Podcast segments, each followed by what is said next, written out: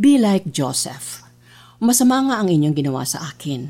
Subalit, ipinahintulot iyon ng Diyos para sa kabutihan at dahil dooy naligtas ang marami ngayon. Genesis chapter 50 verse 20.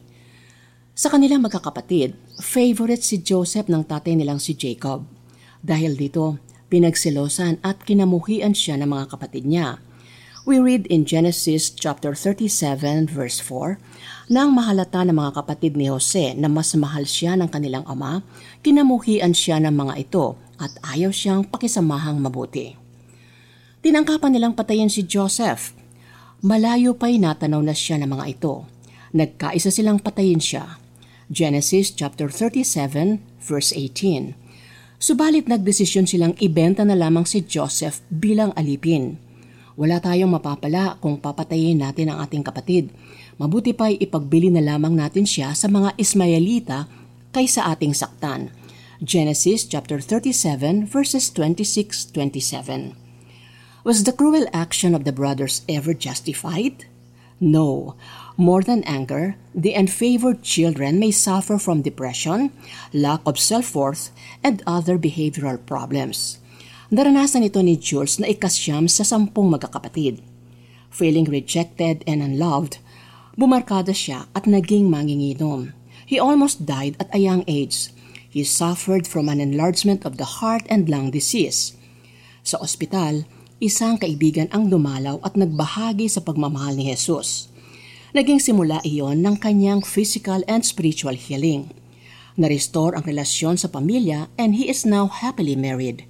Ginagamit niya ang pagbabagong buhay niya sa pagpapalaganap ng magandang balita ng Diyos.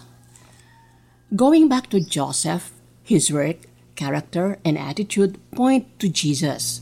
Yung awa at pagpapatawad sa mga kapatid ay ginawa rin ni Jesus para sa atin. Pinatawad tayo sa ating mga kasalanan upang magkaroon ng buhay na walang hanggan. Si Kristo Jesus ay dumating sa sanlibutan upang iligtas ang mga makasalanan. Unang Timoteo chapter 1 verse 15. God turned the sufferings of Joseph into good, the saving of many lives including those of his brothers who wronged him. Genesis chapter 50 verse 20. Like Joseph, we can choose to trust God in the way we respond to our sufferings. Manalangin tayo. Panginoon, please give me the patience and endurance of Joseph. Help me to point others to Jesus through my life story. In Jesus' name, Amen. For application, trust that God will use your circumstances for your good and His glory. Believe that in your difficulties, God is in control. He can turn your bad situations into good. Masama nga ang inyong ginawa sa akin, subalit ipinahintulot iyon ng Diyos para sa kabutihan at dahil do'y naligtas ang marami ngayon. Genesis chapter 50 verse 20. We can experience God's presence even in unjust and difficult circumstances. This is Becky Cabral, the executive producer of the 700 Club Asia. Remember, God is faithful and all His promises are yes and amen.